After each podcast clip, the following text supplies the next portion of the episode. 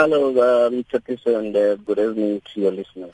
Has he physically left the hospital where he was being treated?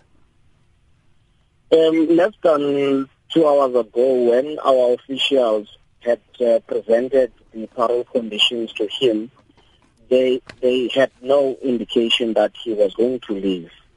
But you must remember that he had already been placed on parole by the judgment of Judge Selby Baqwa on the 29th of May because he was released or placed on parole with immediate effect. All that was outstanding now was for Minister and the parole board to determine the conditions under which he is to be placed on parole. Mm.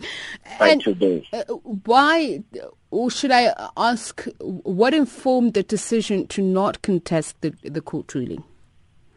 Look, it's not necessarily a, a, a, situation of not contesting, given the fact that we had to comply by today.